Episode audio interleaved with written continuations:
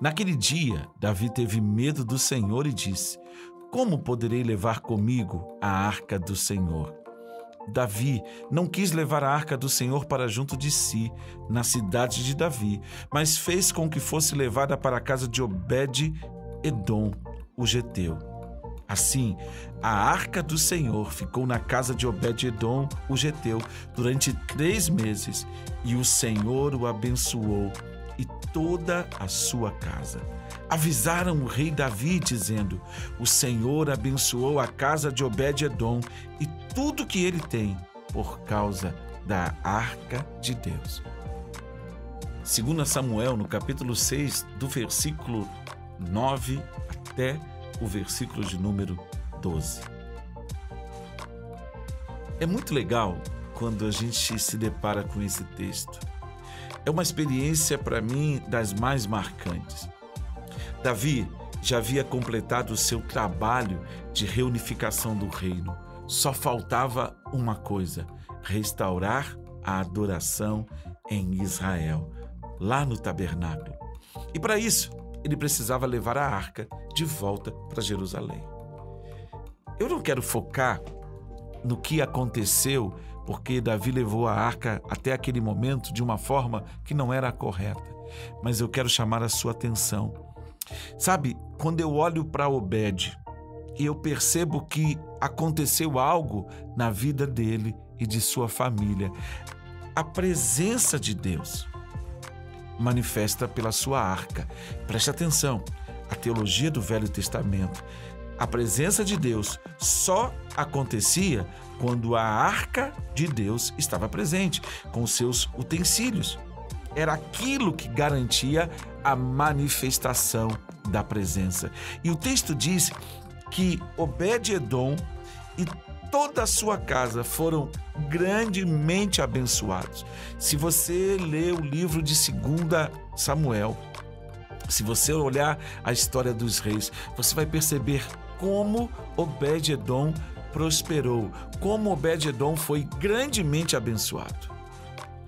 Irmãos, amigos, nós temos uma teologia muito superior nós temos a revelação especial, nós temos Jesus.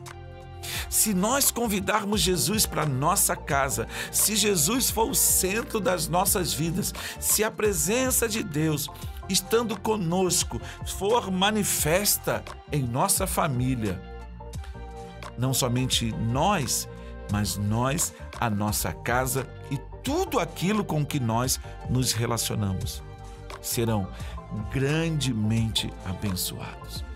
Você entende que o Espírito Santo, o amigo do noivo, vive em você?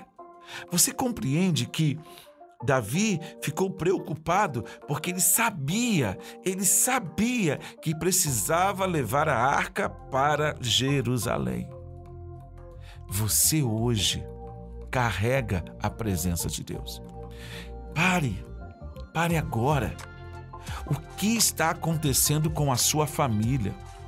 O que está acontecendo com você? O que você está fazendo da sua vida? Para, pense, reflita. Você tem andado distante do Senhor. Você não tem sido aquele canal de manifestação da presença de Deus no seu lar. Sabe por quê? Porque em casa nós somos o que somos. Não tem cera, não tem máscara, não tem espetáculo. Somos autênticos, verdadeiros e por isso as nossas feridas, as nossas mazelas, as nossas neuroses, todas elas são manifestas.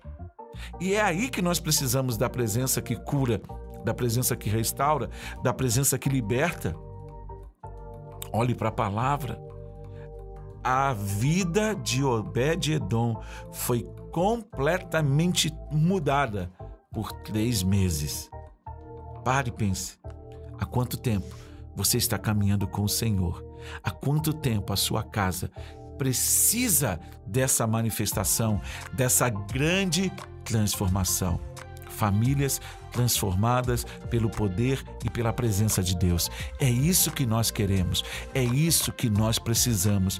E isso precisa começar hoje comigo e com você que Deus nos conduza numa experiência de relacionamento verdadeiro, sendo confrontados pelo Espírito Santo nas nossas neuroses, nas nossas mentiras, nas nossas angústias, nas nossas dores, nos nossos medos, porque na presença do Senhor, de Yahvé, o Deus Todo-Poderoso, há cura e a restauração e há bênçãos sem limites.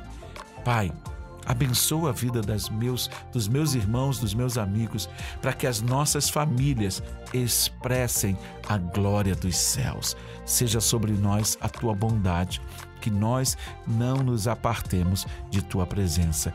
Em nome de Jesus. Amém. Seja abençoado. Até o nosso próximo encontro.